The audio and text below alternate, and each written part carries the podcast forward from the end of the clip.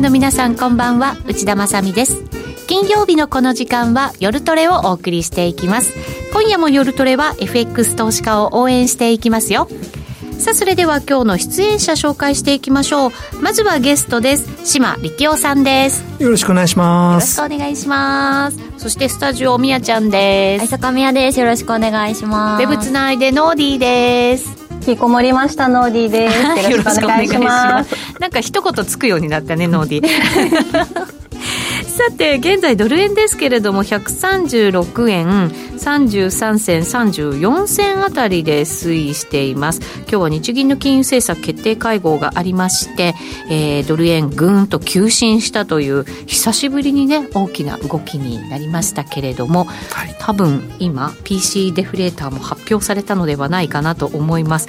再びドル円ちょっと高値取ってきているような動きですかね。いい数字が出たんですかね僕結果わかんないですけど。そうなんです。私もちょっと今手元の端末だとまだ出ていなくてですね。この後お知らせしていこうかなと思いますけれどもドル円ちょっと買い先行のような動きになっているかなという感じですかね。うん。はい。えー、そしてその他ユーロドルですけれども現在はえーと、ちょっとやっぱり下押ししているような感じになってます。1.097576あたりでの推移ということですね。クロス円もこれ同じくこう浮上しているような感じになりますので円売りドル高みたいなね感じですかね、うん、そうですね。はい、うんえー、この後数字ちょっと入れていこうかなと思います。さて今日はその PC デフレーター、えー、これでもまだ動いているような状況。ちょっと下押ししてきてます？ドル円。136円。今11銭12銭あたりでの動きですね、えー、今日は日銀の金融政策決定会合も開かれましてなかなか出てこないっていう。お昼の時間なんかじーっと見ちゃいませんでした？あの日経さんがリーク先に出したでしょ。10時半ぐらいに。あれがね、うん、うん、急にあれから忙しくなっちゃって。なりました。ええー、そしたらねそれ11時半ぐらいからはいつ出るかいつ出るかってずっと待ってたんですけど、はい、困りますよね。困ります。あの日銀の報道もあの日銀が過去の金融緩和策を総合的に評価する検討に入ったよ。プラス今回の会合で YCC 修正は見送るよというような内容でした。まあまあ結果その通りなんですけど。ねあのリークって必要なんですかね？うん。日経やったぞみたいな。そうですね。あれ本当にね日銀の金融政策決定会合の時って会合に出る人たちも携帯も持てないし本当になんかあの全部締め締められちゃうんだそうですよ。だから本当に記者がいたとしても何にも話が漏らすことができないっていうのが本当らしいんですけど、うん、どこからああいう話がね漏れるのかっていうのはね。本当ですよね、うん、またああいうリークってまああのこの回は日経さん。この回は毎日新聞とかなんか 順番？順番にこうこの間なんかあれでしたよね。あの産経新聞まで来ましたよね。そうでしたか。ええー、産経新聞何だったかな？内容。ちょっと忘れちゃいましたけど、はい、うん。産経まで来たかって、えー、気使ってるなみたいな。でもあんなまあ報じられてた内容そんなに変わらないものが出てきて、うん、でその後結果がなかなか発表されずに1時まで待たされて、ね、なんとなくあれ？こんな安心できる内容発表されたのにもかかわらず出てこないよ出てこないよ。もしかして違う内容出てくるんじゃないの？みたいなね。どんどん時間が長引いたので、はい、あの AI が反応してどんどん円高に行きましたよね。行きました、うん、あれって売ることはないと思うんですけどね。なんでああいう反応になったんでしょうね。うね。あのきっとあのプログラムの中に、えー、あの時間が長くなると政策変更がの可能性が高いから、はい、円高になるって仕込まれてたんでしょうね。うん、そうですね。うん。さてさてあのすいません。PCE デフレーターパパさんが同じように貼り付けてくれました、ありがとうございます。あのパソコンが固まっていてですねパパさんのあのコメントが見れずに困っていたっていう あの正直に言うとねばらしちゃうとそんな感じでしたけど、えっと、改めて数字入れさせていただくと3月のアメリカの PC デフレーター前年に比べて4.2%予想が4.1%前回が5.0%ですから予想をやや上回ったものの前回数字にはちょっと届かなかったよということになります、うん、そしてコアデフレーターの方ですね、えー、前年に比べると4.6%ですからこれ予想と前回と同じ数字が出てるということになります。島さんこの数字からだけですけど何かこう読み解けるものありますか？えっとまあ、数字に対する反応って市場予想に対しての違いで反応しますからね。うんまあねはい、ですからでも前回と比べたら、まあ、順調に落ちてきてはいるので、はい。うん、まあただここに来てコアの方がなかなか落ちなくなってきてるなっていうのはあると思います。そうですね、うん、コアなかなかやっぱりね落ちないですよね。コアは、うん、エネルギーとか食品とかすぐ反応が早いですけども、コアの方はどうしてもなんていうんですかねあのうちのなんか子供の授業料とかも上がったなとかですね、うん、ああいうそういう授業料とか塾代とかあといろんなサービスの価格って sticky って言われてますよね。 sticky、はい、 sticky、うん、 price index っていうのもありますけども、うん、そんなしょっちゅうしょっちゅう変えられない値段なのでそうですね、えー、ある程度のインフレを見越してこうポンと上がるんですよね、うんえー、そういうのがあるからコアはなかなかここから落ちにくいのかなとは思いつつも、はい、うん。どうどう大体でも今年の終わりには3%台になるんですよねきっと。と言われてはいますけどね、えー、本当になるんかいっていうね感じはありますけど。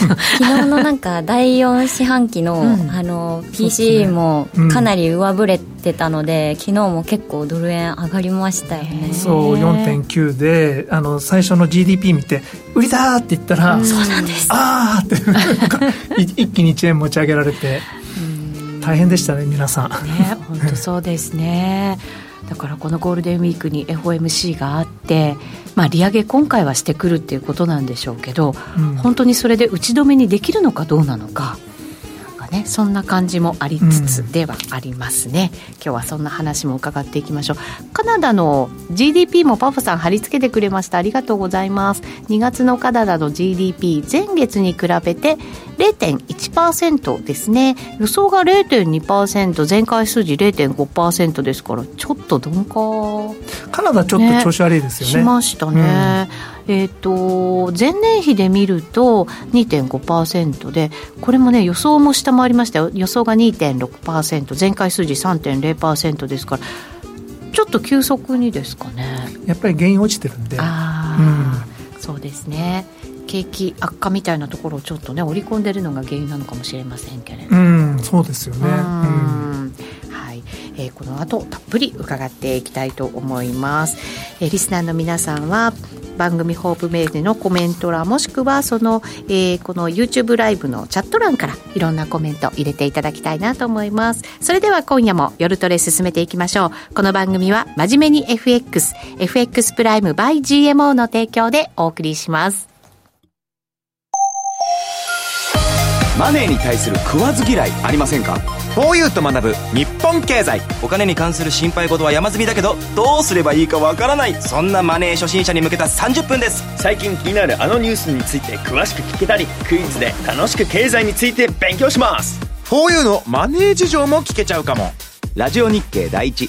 毎週水曜夕方6時から好評放送中。お楽しみに。ESG 時々耳にするけど何から始めようそんなあなたに。ESG A to Z は ESG がよりわかる身近になるをコンセプトに ESG に前向きな企業のインタビューや専門家による解説など ESG の最新情報満載でお届けします。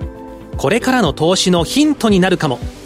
ラジオ日経第一で平日の月曜お昼12時からポッドキャストや YouTube 動画でも配信中です。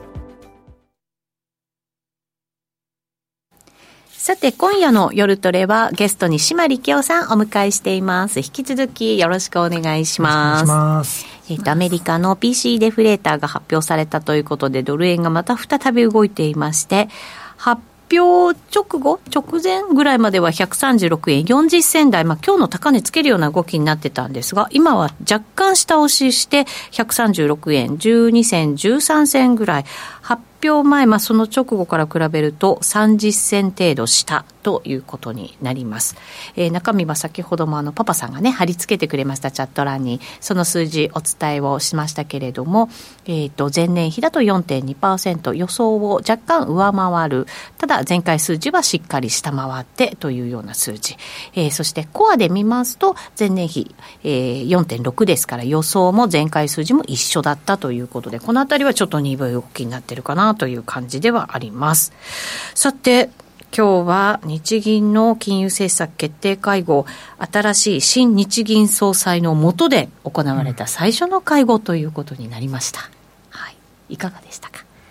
実は僕は上田ファンだったんですけど、あなんか本も買われたとかって言ってましたね、まあ、ずいぶん前ね、ねあの上田さん出された時に、すぐ買ったんですよ。ずいぶん前ってことですよね。2000何年でしたっけ ?5 年か6年か7年か、あの辺だったと思うんですけども、はい。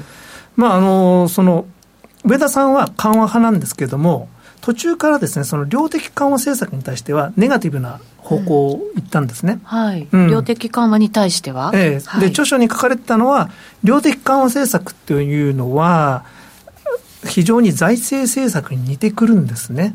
つまり、量、まあ、日銀が JGB を買うから財政を出せる。みたいなところがありますんで、要するに財政政策になってくるわけですよ。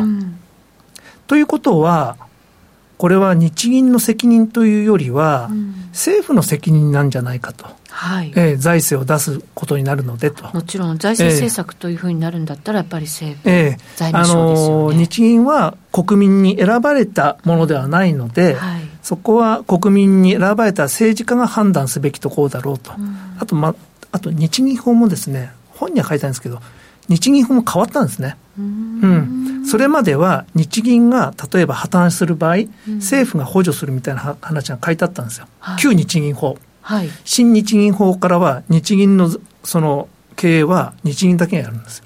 えー、じゃあもし、ええ、倒産しそうになったら救わない政府が救わないっていう可能性も残したんですよ。実際のところはね、なかなかそうはできないでしょう、そういうわけにはないと思うんで、はい、えそこが抜けたからどうこうってことはわからないんですけども、うん、でも、銀行が潰れるときっていうのは、クレディ・スイスもそうですけども、はい、最後はぐちゃぐちゃになるんで、よくわからないうちに AT1 債が無価値になったじゃないですか。はい、だから将来的にもうぐちゃぐちゃになったときに、あ、なんか助けなくてもいいじゃん、これとかって。恐ろしすぎるんですけど。そういう段階が来るかもしれないですよ。はい、うん。それを見越して外したのかもしれないし、はい、あの、あの、官僚がですね。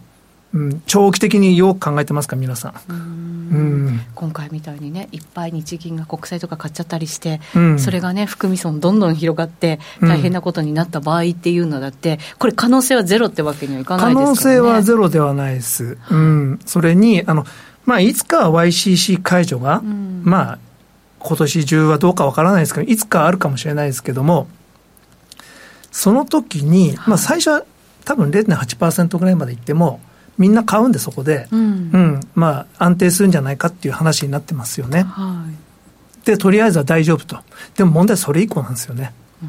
多分、そのやっぱり財政が大きすぎて、民間の買う金額では、ちょっとバランス取れなくなって、あのだんだん金利上がっていくんじゃないかな、もしかしたら。徐々に、うん、やっぱり日銀が買わないと支えきれない。はい。ええー、だから YCC 解除、うん、あるかもねって言ってるけど、意外とないかもね、みたいな。そうするとやっぱり最終的にはあの通貨に来るんで、はいえー、JGB は売られないけど、円は売られる。売られる。うん。というのが、ぱり来るのかな、分かんないですけどね、うん、なんとなく今回、なんか海外投資家なんかは、あのやっぱり日銀も動くだろうみたいな見方が強かったっていう話は聞きましたけどね、うん、かなり強かったです。あそうですか、ええ、やっぱりみんなあの日本経済っていうのはまともな経済だと思ってるんで。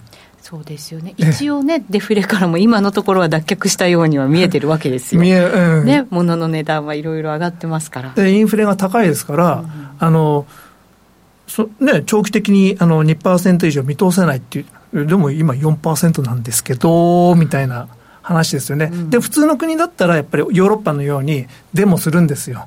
うん。インフレじゃないか、賃金上げろって。フランスとかすごいですね、でもね。うん、まあ、あれは年金の話ですけど、えー、でも、根っこは多分そこら辺もあるんですよね。うん、うん、あの、インフレだったら、給料があるのは当たり前じゃないか。そうですよね。いろんな不満がやっぱりそこで爆発しちゃってるっていうことなんでしょうけどね、うん、でも日本の場合はそのやっぱりその終身雇用制ということになると暴れた場合自分が不利になるんで。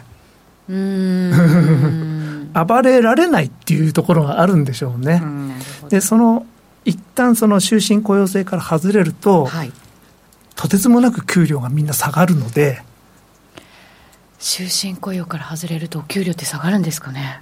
めっちゃ下がりますよそりゃ。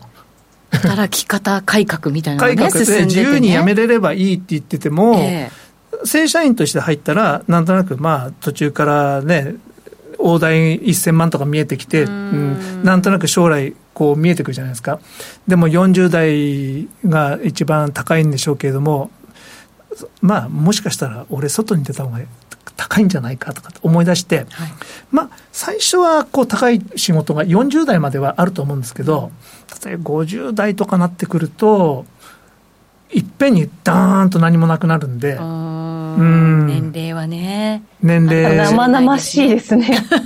いや、あの、そのね、反旗を翻した、男気を出した瞬間にですね、なんか、あ、俺のビットないみたいな。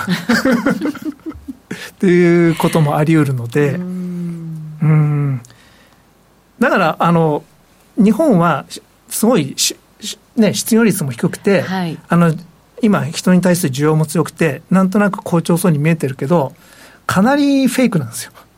うん、あのフェイクっておかしいけれども、本当の失業率は分からない。あの企業がいっぱい抱えてるんで、無駄な人を。ああなるほどね、うん、本当だったら社内失業してるかもしれませんね。社内失業してる人たちいっぱい抱えてるんで、はい、うん、それもでもみんな分かってることなんでだから景気をどんどんどんどんぶっ放したいんですけど、うん、なかなかねぶっ放せないっていうところが、うん、難しいところですね。ですね。それでもなんかね景況感なんか見ると結構日本景況感も良くてっていうねお給料が上がってきたよっていうのもあるのかもしれませんけど。もっといかないと。本当はね、うん、もっとね、うん、うん、いやもっと言ってほしいです、うん。まあ、で、まあ、上田さんもそういうのを待ってるから、はい。ね、あの今日もやっぱり2%の物価上昇が将来的に見越せないとと、うん、はい、そういう話されてましたね。そうなんですよね、うん、あのフォワードガイダンスのところをねちょっと見直されてっていうことでしたけれど、うん、えっ、ー、と日銀の物価目標2%目標にはその賃金の上昇を伴う形でっていうのをね一文入りましたね。はい、えー、入ってました。入ってました。はい。継続的にきっと上がっていかなきゃいけないってことでしょうねこれね。うんそうですね。うんヘッドラインだけ見たとき2%を目指せないみたいなのを見たときにえつまり私の見ているインフレは嘘みたいな気持ちになりましたね。あそれ重要な指摘ですよね。で多分続くんじゃないですか？ずっとインフレ3%とか4%とか高くても、まだ見通せない。まだ見通せないっつって、ずっと、えずっとまだ低金利でいくの？って。正常化にはなかなか踏み切れない。うん、いや、2026年、いや、1%台に落ちるんですとかですね、はい、なんかそういうような理屈つけられて、はい、結局 YCC 続けたいんじゃないって。うんちょっと順番にまとめていきましょうか。はい、えー、島さんが資料を作ってくれました。はい。1ページ、2ページ目のところですかね。まず今日これ、はい、えー、声明文も発表されて、それを島さんがまとめてくださったんですけれども、政策変更期待、遠のいたと。あ、そうですね。はい、ただ、あの、上田さんが語ってる内容、語っていらっしゃった内容は、就任以来、その辺で、あの、うん、国会とかで話してる内容と全然変わらないんですけれども、はい、ただ、海外勢はやっぱりいろいろと期待してるので、うん、あの、BOJ はもしかしたら、F、FED よりも、FRB よりも放棄しかもしれないとかですね、うん、うん、ECB よりも BOJ の方が高派なんじゃないかとかですね、はい、頭おかしいでしょ？外人 でも、こらこら。あの、あの、海外はもうほとんどそういうふうに考えてるんですよ。まあでも、海外のインフレってかなり凄まじかったですから、やっぱりそういうふうになんか日本も、なんかその海外の視点でそう思っちゃってるっていうのあるんじゃないかなって、ちょっと聞いてて一瞬思いました。そうですね。なんかあの、あ、もう、あの正常化に踏み切って当たり前じゃないのっていうのが外人の方の見方だっていうね、えー、4%でしょ日本もって、うん、うん、そうすると民衆も怒るでしょうと、はい。えー、政府もそのそれだったら政権維持できないからあのそういうふうに日銀に圧力がかかるんじゃないか。これがまあ普通の思考経路ですよね。でも日本はそうじゃないのでだって金利は上がるって言っても多分 YCC 解除したとしてもマイナス金利がマイナス0.1%がゼロになるまですごい時間かかりますよ。で、このゼロが次0.25に上がるとき、すごい時間かかると思いますし、そこから上本当に上がるのかな。っていうレベルだと思うんですけど、あの、多くの海外の考え方は、いや、次、0.5、1.0、1.5、2.0って。うん。うん。あの、スイス、せめてスイスぐらいのペースで、はい、こうポンポンポンポンって上がっていくんじゃないかなって、と思ってます。日本の構造上、そうはなんかやっぱりできないっていう、うん、またそういうすべきではないっていうことなんですかね、うん、でもね。まあそうならない、はい、その高い金利を受け入れられないっていうのが、あのそれはなかなか海外には理解できないところだと思います。え海外のトレーダー、あの、エコノミストとか偉い人たちはみんな分かってますよ。うん。うん、でも、でも、トレーダーそんな分かんないですよね。うん。そうですね。ええ、まあ、横並びで考えますからね。で、今、次は日本だっつって、すごい円高にかけてたんですよ。で、それが裏切られたんで、はあ。だからこその今日のような動き、まあ、3円ぐらい動きましたからね。はい。うん。踏み上げられた、投げさせられた、そんな感じの動きが入ったからこその動きになったってことですかね。はい、そうです。で、結構ショートなので、はい、なかなか下がってこないと思います。うん。うんうん、なるほど。110円いくとみんな思ってるんですよ。思ってたんですよ、え110円、え。ー、バフェットも言ったし 日本株も買ったぞっつって。はい、えー、為替ヘッジなしで日本株買ってれば円高にもいくし株も上がるし2023年は日本で儲けようって思ってたところなんですよね、はい、まあ株上がるかもしれないですね、でもその為替はやっぱりダメかなっていうことで、うん、えっ、と海外勢、もうこの3週間、毎週1兆円ずつ買ってますよね。円、うん、円を？あの日経、あ日本株を、ね、株をね、うん、株はね、強いですよね、えー、どの程度為替ヘッジされてるかっていう部分も重要なんですけど、はい、やっぱり一部は、そのネイキッドに為替ヘッジなしで、あの純粋にと円買いになってると思うんですよ。はい、でも、やっぱり為替は無理だってなったら、やっぱりヘッジ入るんじゃないですかね。うん、ヘッジ入るっていうことは？どういうことですか？あ、えっ、ー、と日本株を買うときに、うん、えー、普通のアメリカ人でしたら手持ちのドルを円に変えて、うん、えー、で円で買うわけですよね。円で買って、はい、でもそのでも為替が円安になるんだったら、うん、じゃあ為替だけはヘッジしとこうということで、はい、あの円売りドル買いしとけば、為替部分だけあの100%ヘッジしとけば株価が上昇したら自分は儲かると。そうですね。為替で損しないってことですね。為替で損しない。そうすると、その円売りが加速するっていうこと？も可能性としては可能性はちょっとあると思います。株まだまだ日本株買いたいよという向きがあればですよね。うん。うん、あと、まあ、多くの機関投資家は、バフェットさんと同じように、日本で円を調達して、はい、えあのバークシャー、円債いっぱい出したじゃないですか。そうですね。うん、日本日本が低金利だから日本株買えるんですよね、そういう部分はあります、まあ、金利まではなかなかね、日本の場合はまだまだ本当に島さんが言うように本当に先の話になるのかもしれませんけれど、うん、チャートで見るとこれ2月ぐらいにつけた137円の後半というのがやっぱりあるわけですけれどそこまであと1円ちょっとですからなんとなくね目指すような動きになってくるとその後はその前につけた本当に150円台っていうのがちょっとなんか気になってくる。うん。まだね、先ではあるわけですけど。まだまだ。うん、そこまで一気に140円ぐらいじゃないですかね、わかんないですけど。ね。うん、はい、後ほどまたね、そのあたりも伺っていくことになりますけれども、さて、えーと、気になるのが、その本当に動けるのか、動けないのか、日銀はということですけれども、展望レポートの中に、その、えーと、CPI の予測が出ていて、これを見るとどうなのよって思うわけですけど、島さん、えっ、ー、と、3ページ目ですね、資料のね。はい、えっ、ー、と、2023年の CPI を、これ1.6%だったものを1.8%に上げてきたわけですよね。ねはい、で、24年のものも引き上げて1.8%を2.0%、2.0%ですよ。そうなんですよ。ねええ。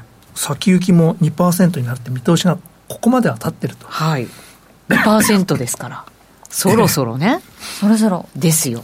目安となる2%ですよ。えそれが 下に書いてありますけどね、はい、2025年度が1.6%になると、はい、であのある方がですね質問されたんですよね、うん、2025年度が1.6%になると、はい、これに対してやっぱりこういうのがあるから物価見通し先行きまで強くないというふうに思われているのかと、上田さんに質問したところ、はい、これはあの日銀内では政策決定会合では議論はなかったと。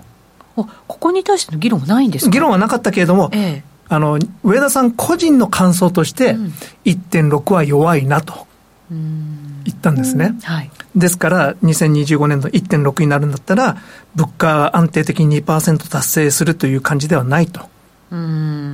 でも今、2023年度なったばっかりでしょ？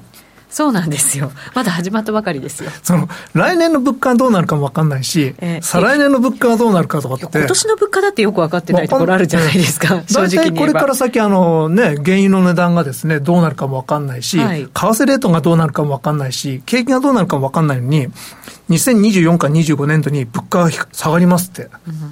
うん、え？予言者ですか？あなたみたいな。まあそうですよね、えー、これは全然根拠ないんですよ、はっきり言えば。でも、それをもとに政策は変更できないって。うん、で、これは、上田さんの顔をさす、顔から 伺うにですね、はい、そのやっぱり最初にその日銀総裁の指名を受けて、あの、所信調書っていうのを国会で、はい、しましたね。衆議院と参議院でやりましたね。両方やりました、えはい、あの時の論調ともちょっと変わってると思うんですよね。そうなんですか？うん。ほぼ同じといえば同じなんですが、やっぱりこの衆議院で語った後に参議院の時が一番高派だったんですよ。うんうん、参議院の時のその上田さんが。けれどもその後ですね、就任会見とかですね、あれ？って、なんか雰囲気が変わったんですよね。なんかどっかに忖度しました？かなりしたと思います。あれ？人が変わったように僕、僕、僕の個人的なイメージとしては、人が変わったように見えたんですね。あ、そうですか。ええー、ああ、なんかいろいろ言われたんだろうなって。うん、どこから言われちゃうもんなんですかね？いや、よく、政府？とかいろいろあるんじゃないですかね。わかんないですけど。うん。これ、今更言っても遅いですけど、22年度に動いておかなきゃ動けなくなっちゃうんじゃないですか。うん、そうなんですよ、ね、これもうしょうがないですけど、22年で終わっちゃったんで。今年とか去年とか、まあ、まあそうですね、まあチャンスがあるとすれば、上田さんの最初の頃、はい、でもそれを超えると、あのアメリカもしかしたらこう、だんだん景気後退になるかもしれないじゃないですか。はい、そうなってくると、アメリカが景気後退してるのに日本が利上げっていうのはできないですよ。そこでやったらちょっと為替とかの動きとかも激しくなりすぎちゃうっていうのもなんか勝手な想像ですけどね。怖さはあるんですよね。ですね。ですから動くんだったら早く。早く。だからこその今回の期待っていうのが、ね、そう。で財務省筋からも中尾さんとかそのえっ、と何でしたっけ？えっ、と前の財務官の人も、うん、えっ、とモメンタムが消えないうちにあの YCC を解除すべきだみたいな発言があったんですけどね。うんやっぱり動かなかった。動かなかった。どうしてなんだろうって。うん、どうしてなんでしょうね。多角的に過去のね、金融政策を レビューするそうですけれども、ね、1年以上かけて。はい。うん。あれですよね、25年前からの政策を。四半世紀のものをね、振り返るわけですよこれから。それを1年、うん、1年半かけて。かけて。てんてんてん。まあでもそれを振り返ってえいる間は何も動かないよっていうことではないわけですもんね、そういうことではないと、ね、あのええ。あの FRB も ECB も同じことをやったので、うん、そういうのを、まあ、学者である上田さんはやってみたいんだろうなと。学者だからこそ。学者だからこそ、その日本の金融政策を、俺が総括したいと。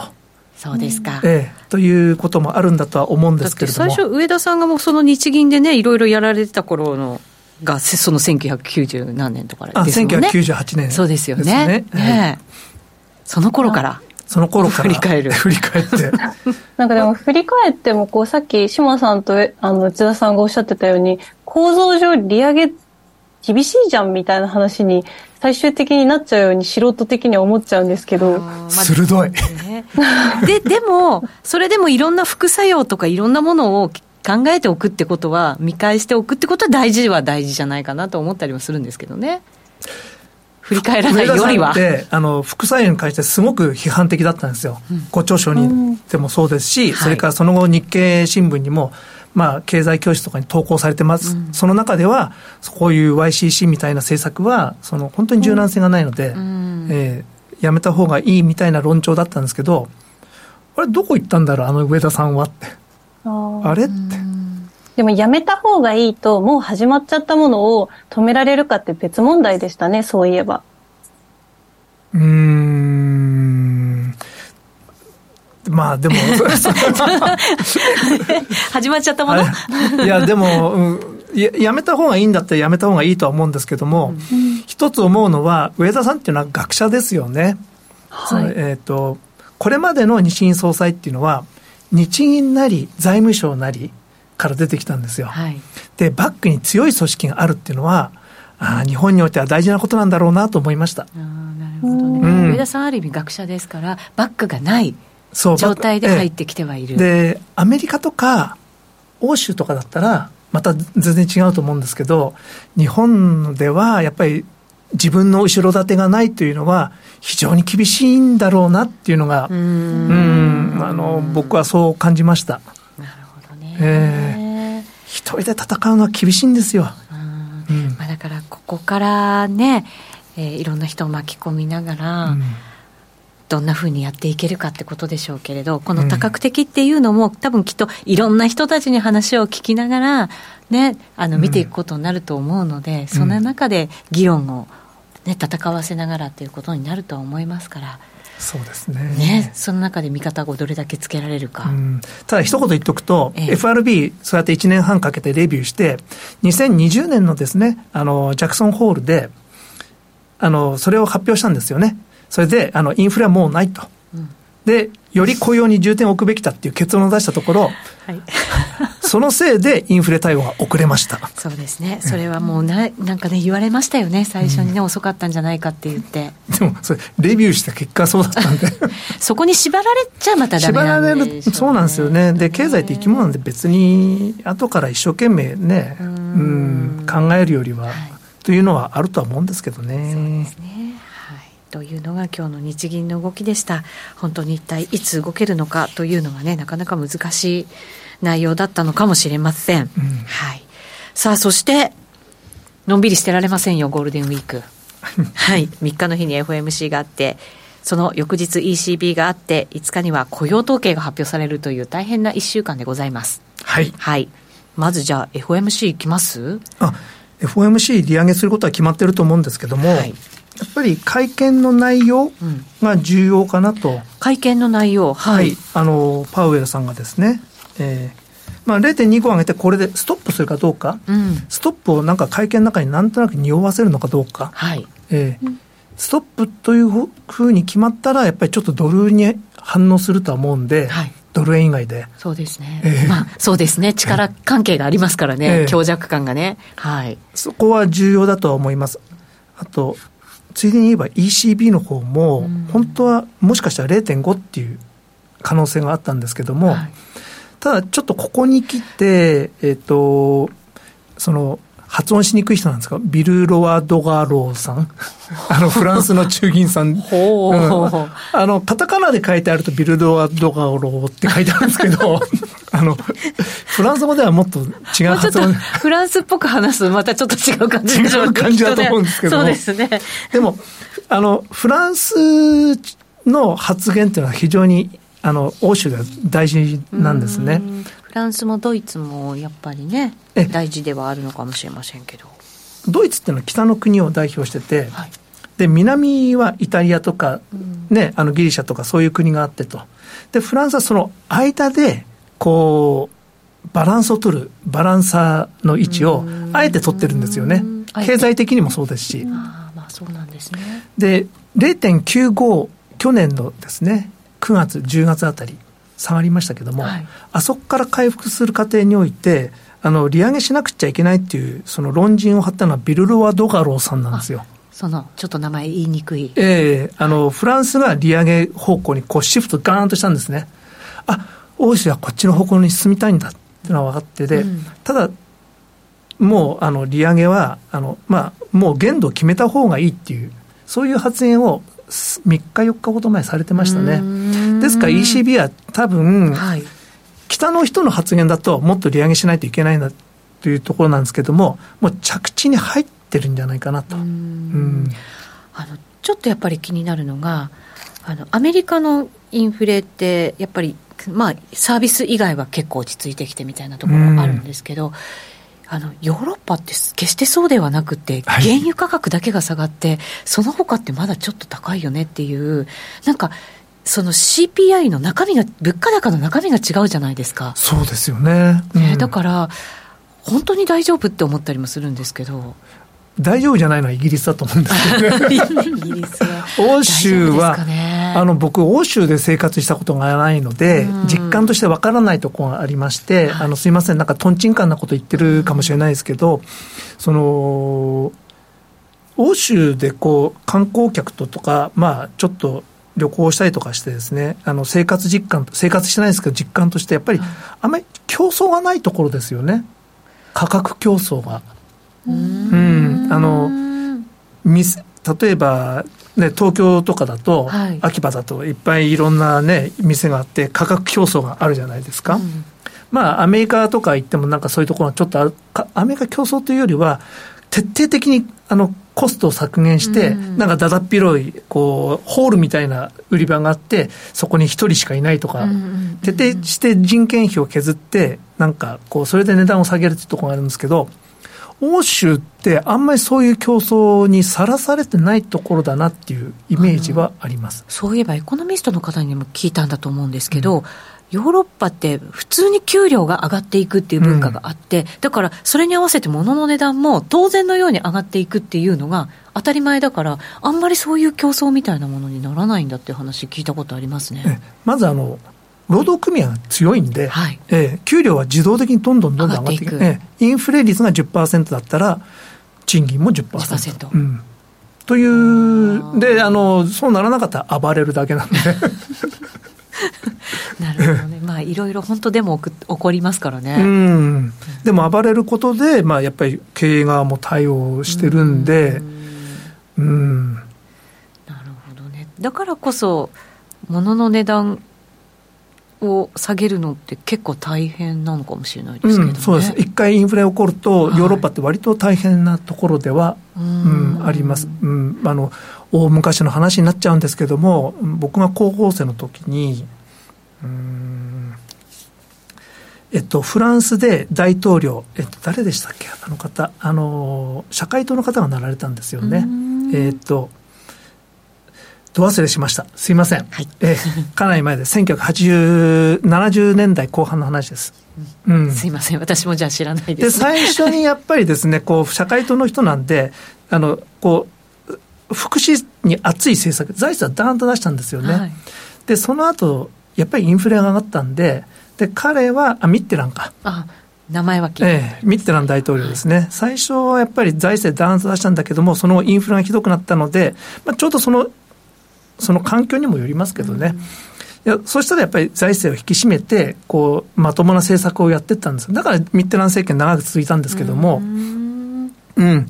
で、高校生だった僕こう、そのミッテラン政権のそういうのを見てて、ああ、やっぱりそのインフレっていうのはきついんだなって、うん、子供心に思いました。えー、えー、あのー、やっぱりインフレを抑えていかないとダメなんだなと。うんうんなるほどね。ドイツなんかもね、インフレファイターだってずっと言われますもんね、中銀なんかはね。はい、わかりました。ちょっとなんか、なんか FOMC とその ECB のちょっと難しさの違いみたいなものがね、今後も出てくるんじゃないかなというふうに思います。お知らせ挟んで雇用統計の話もちらりと、はい、伺おうかなと思います。一旦それではお知らせです。FX や商品 CFD を始めるなら FX プライム by GMO 米ドル円などはもちろん原油や金も人気のスマホアプリで瞬時に取引。トレードに役立つ分析情報やセミナーに加えてお得なキャンペーンも随時開催。新規口座開設とお取引で最大50万円がもらえるキャッシュバックプログラムを実施中です。FX も商品 CFD も、そして自動売買やバイナリーオプションも、やっぱりプライムで決まり。株式会社 FX プライムバイ GMO は関東財務局長金賞第259号の金融商品取引業者です。えー、取引金融商品取引業者及び商品先物取引業者です。当社で取り扱う各金融商品は価格の変動等により損害を被るリスクがあり、投資元本は保証されません。商品ごとに手数料等及びリスクは異なりますので、当該商品等の契約締結前交付書面などを熟読、ご理解いただいた上で、ご自身の判断と責任において、自己の計算により取引を行ってください。抜けた抜けた抜けた抜けた。強い。6番オルフェーブル。あっという間と思う時がある。歴代の三冠馬が対戦したらどの馬が勝つのだろう。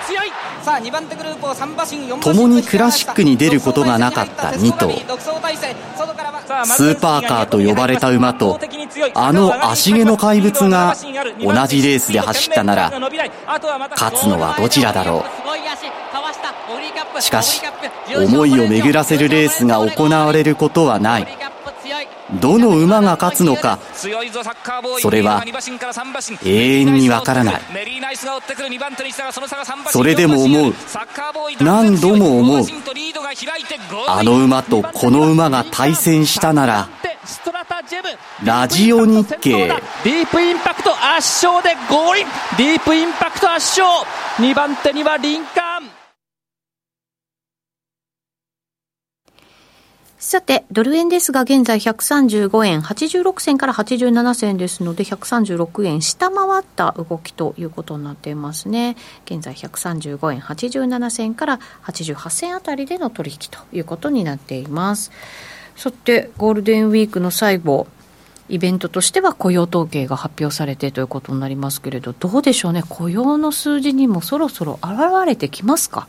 うん、多分徐々に、うん、あの雇用もだんだん疲れてくると思うんですね。はい、ですから少しずつそろそろあの雇用増が減ってくるタイミングじゃないかと予想してる、はい、はい、予想しているエコノミストは増えてきております。あそうですか、はい、ただ新規失業保険申請件数も今週発表されたものに関しては予想を下回るみたいなね、うん、動きもありましたけれど。そうなんですよね。ですから今回の数字ももしかしたら意外と強かったりとか、はい、そういうこともあるかもしれないですけども、だんだん賃金は抑えられてきてますよね。うんうんえっ、ー、と、よくメディアでは、あの、なんていうんですかね、あの、首の話、首って言っちゃいけないんでしょうか。はい、もしかしたら雇用、はい、リストラ。リストラですね。うん、はい、はいリストラの話が出てますけれども。いろんな企業、まあ、大手の企業の情報しかね、入ってきてはいませんけれども。やっぱり、あの、比較的賃金の高い人たちがリストラにあって、うんはい、その一方、その、今人が欲しいのは、割と、賃金的には低いところなので、サービスのところが、ね、サービスのところ、やっぱりね。ですから、そのそのあたりの雇用がいくら強くても、全体の景気に対する影響はどうなんだろうっていうのは、ちょっとありますよね。うん、そうですねただ今回のその地域銀行の、まあ、金融不安みたいなところがあって、て預金流出もかなり見られてっていうところなのでここからやっぱり中小企業を中心にちょっと厳しくなることは考えられますよね。はい、ええ、それはあると思います。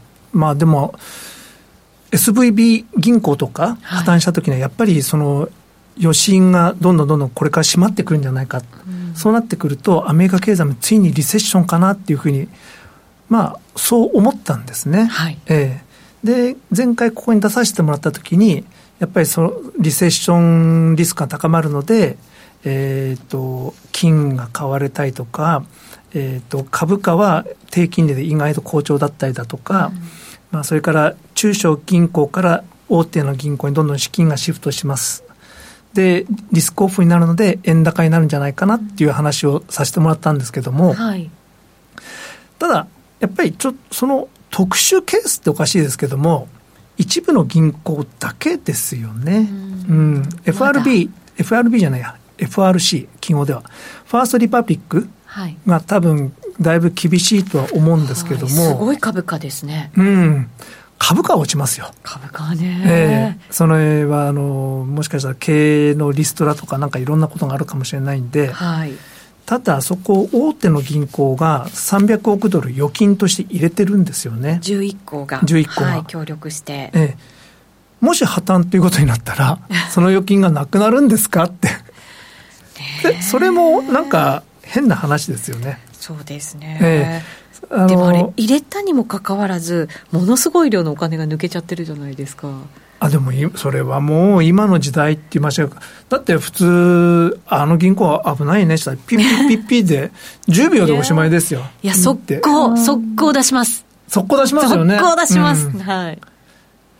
思うんですけどなんかそのあサーバーがちょっといっぱいで資金が動かせませんとか、わざとコンピューター調子悪くさせたりとか、そういうのをさせなかったのかなとか、日本だったらそういうことするんじゃないかなとか。日本しちゃいますそんなこと。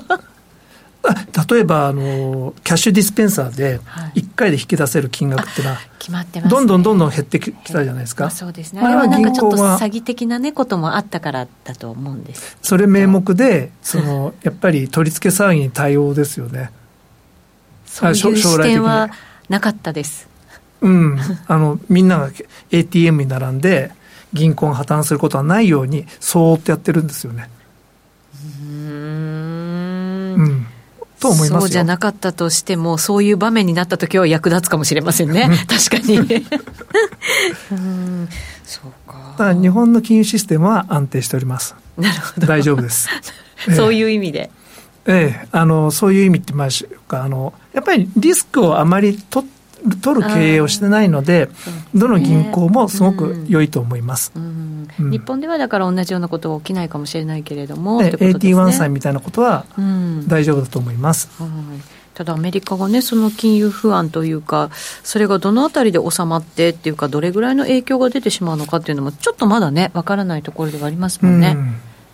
1980年代に似てるんじゃないかって言われてます。1980年代。まあ、あの、ボルカーさんが高金利にしたので、はい、貯出か、あの、あの貯貯蓄貸付組合みたいなところ、うん、あのそういうところはですね経営不安になったんですよね。うん、まあそれからあの新興国の不安とか、うん、うん、メキシコのデフォルトかも1980年代に一回あったような気がしますし、ええ、あの1980年代今やってるんですよね。でもアメリカ景気はどうだったかっていうと、すごい金利が高かったにもかかわらず、リセッションには陥ってないんですよ。へえ、なんでだったんですかね。あ、レーガン政権がすごい財政出したんです。あの頃は防衛費ドーンと出してですね、はい、えあのー、ソ連との軍拡競争をやってたんですけども、その宇宙のなんとかなんとか計画やってたんですよね。あのその ICBM 打ち上げてそれを宇宙でこう撃ち落とすんだとかですね、ああいう計画を出して、はい、どんどんどんどん軍拡競争に持ってってそれでソ連が破綻したっていうのがありますよね。でその時にあそのアメリカはあまりにも財政を出すので双子の赤字っていう言葉が生まれまして、はい、えあの貿易も赤字財政もこんな赤字なのに大丈夫かって、うん、でレーガン政権は言われたんですが今となってはソ連を倒した英雄ですよね。レーガノミクスってレーガノミクスですよね、ええ、で今はそういう状況だと思います。ですからアメリカ景気は実は後退しないんですあんまり。バイデンすごい結構出してるんですよお金。コロナの時とか結構出したじゃないですか、えしかもインフレになった時もまだいろいろ出してるっていう話は聞きましたでも今も出してるんですよ。で本当はインフレが問題だったら財政縮小しないといけないんですよね。本当はそうですよね、えで FRB が利上げするよりは財政縮小とか、まあ、増税したりとかして景気を冷やす方が筋なんですけど、うんうんはい、なぜそうしないのかっていうとまあいろいろ理由があるんだとは思います。いろいろ？来年の大統領選挙とか？まあそれもあるかもしれないですけどやっぱり一番増えたのは防衛費ですよねそうですね。各国ねこれはね各国もそうですけどアメリカが一番そう100兆円ぐらいですからね。すごい金額ですよね。うん。そうですね。でアメリカが最終的にあの景気後退のうちっていうのは1990年代に入ってからなんです。だから10年間ぐらいあのあんまり景気後退はなかった。財政で。財政で、はい、あと途中でプラザ合意がありましたなるほど。えですから今いろんなファンドマネージャーが狙ってるのはまあそんなこんなでどこかでプラザがあるんじゃないかってドル安政策ドル安政策どうするみやちゃん？え？どこかでドルリアン、ね、もうなんかそそんな雰囲気ですよね。あそうなんかそんな感じ？なんか分かんないですけど、感覚的に、うん、いや感覚的な話なんで分かんないですけどなんかそのい今のそのドル円のなんか上上昇を見てるとなんかここから先なんかあんまり上がらなそうな気がするみたいな感じはあったりはするんですけどでも事実として今ファンファンダ上ではやっぱりそのドル高にななる感じの、うん流れじゃないですか、まあ、円円も売られるし。なんですけどでもなんか本当に本当に150円とかなんか180円とかあるのかなみたいな。あの150円に駆け上った時の勢いはね確かにもう。なんか今な情けな気がするみたいな感じですけどでもそういうこと思ってると足元救われるんですよね。そうそうそれは注意だねトレードではね。そうなんですよね。そんなことがでも島さん起こったりするんですかね？今あの de-dollarization っていうんですか？また発音しにくいですけど。 De-dollarization。まあ脱ドル化って言われてるんですけどもそういう言葉の検索数もすごい伸びてるんですよ、えー、ええ、それはどこでそんなことが行われると思っているんですか？アメリカで？ええいや実際あのあの検索も伸びてますしあのその理由はいろいろありますけどやっぱりそのリザーブとしてドルを持つのはどうなのかと。へえ。ロシアはあのドルのリザーブいっぱい持ってたけど凍結されちゃったじゃないですか。そうですね、えー、そうするとアメリカに敵対する国はあのドルのリザーブ持ってたら凍結されるかもしれないんで何か別のものにしないといけない、ですから金に行ったりとか、うん、人民元に行ったりとか。中国はいっぱい金買ってますからね。うんっていう話ですよね。ね、うんでまたね原油なんかも人民元でみたいなのね、うん、一生懸命やってますからね動きね。うん。まあその米中対立、うん、が背景にあるんだと思いますけどね。どんどん厳しくなってますもんね。コロナの前もね米中ってあってでコロナようやく終わりに近づいてきてまた半導体なんかでも厳しくなってっていうことですからね。うん。うん純粋にドル離れみたいなものが起こったときに、やっぱりドルってどんどん売られていくっていうイメージなんですか？でも、えー、まあ、どっかで意図的にやるかもしれないんですけども、はい、でもアメリカ財政出して、金利が高い限りは、ドルってそう簡単に崩れないっていうのはあるとは思います。うんはい、ね、なんかガーンと下がっていくようなイメージはちょっとしにくいですよね。あのー、やっぱりアメリカ強いですし、強い国で、はい、あの、なぜアメリカが強いかっていうと儲かる会社がいっぱいあるわけじゃないですか、はい、IT 関係の。そうですね。しかもグローバルにね、うん、グローバルに。世界で活躍してます。うん。そういう企業が活躍している限りは、うん、なかなか金利が高くていい会社がいっぱいあってしかも財政を出して、うん、防衛も強くて、はい、売られる理由はあんまりないんです。うん、うん、そうですね。すごい超長期で見たらまたねちょっと風景は変わるのかもしれませんけどどうなんでしょうね。なんでしょう。テクノロジーでトップに立ってる限りはアメリカ強いと思います、ね、だからこそ中国を叩こうともするわけですからね。うん。うん。ね。さてさてちょっとラジオの時間が終わっちゃう前に一つだけ宣伝をえー、島さんが10月10日水曜日に FX プライム by GMO でオンラインセミナーを行います。えっ、と、夜8時から9時までの1時間ということで、講座がない方も、えー、受講できるということですから、ぜひぜひご参加いただきたいなと思います。あの、為替もまだまだ動く要素、今日もね、いろいろお話伺ってきましたけど、たくさんありそうですもんね。そうですね。ねえーなのでそんなお話をぜひぜひ参加して聞いていただきたいと思います日付は 5, 5月10日ですよね？5月10日ですはいはいわかりましたお願いします二人も聞いてください。はい。聞きます。そう。そしありがとうございます。そして、みやちゃんとノーディーがやったセミナー。はい。はい。それもまだオンデマンドで見れるんですよね。はい。あの、YouTube の、えー、FX プライムの公式チャンネルに、うん、はい。一応その4月19日水曜日にやらせていただいた、はい。セミナーの様子がご覧になれるので、はい、ぜひ見ていただけると嬉しいです。はい。はい、どんなセミナーでした？あ、どんなセミナーですか、はい、初心者向けの。向けの私たちがデモトレードでわちゃわちゃしております。わちゃわちゃ、はい。はい、ぜひぜひトレーダーのね、皆さんもね、あの、ご覧いただいて一緒に、はい、まあ、オンデマンドですけど、わちゃわちゃしていただけるといいんじゃないかなと。あとは、あの、資料とかも、あの、講座をお持ちの方は、あの、FX プライム YGMO さんのセミナーのページからダウンロードできるので、はい、私たちが一緒に作った資料をぜひご覧いただけたらと思っております。うん、ジェイドさんが面白かったおって入れてくれました。ありがとうございます。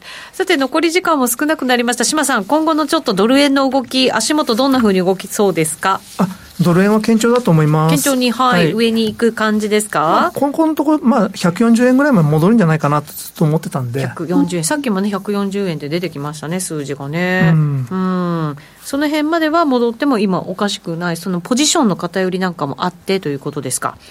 ええ、そうです。で、ユーロに関して言えば、はい、脱ドル化で、そんなに下がらないんじゃないかなと。はいえっ、と、ドルインデックスの180っていうところがあるんですけども、はい、そこを抜けるとちょっとあの全体的にドル下がると思います。ああ、そうなんですね。ドル円以外はやっぱりドルちょっと下がる可能性がある、うん、ということですか？そうすると消去法っておかしいですけども、はい、黒線が上がるのかなって、ユーロ円が上がるのかなって、うん、で、150円が2014年か15年あたりの高値なんですね。はい、そこを突破すると、ちょっと加速するんじゃないかな、ユーロ円が。ユーロ円強いんですよね。170とかのここに。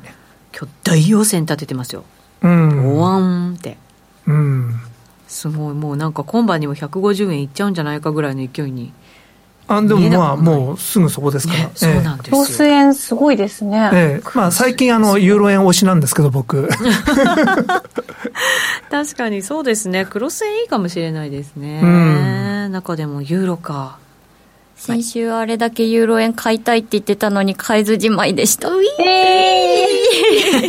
落ちてるところでは買いにくいですよね。はい、確かにそうなんですよね。うん、まあ、やっぱりこうやって結果見てから動かないと、うん、うん、それでもまだ間に合うぐらいちょっと動き出しましたかねまたね。うん、いろいろいろいろ。はい。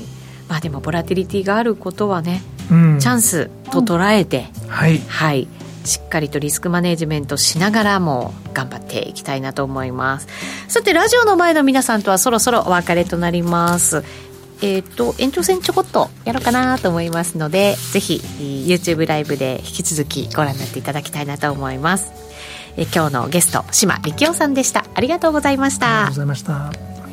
この番組は真面目に FXFX プライム by GMO の提供でお送りしました。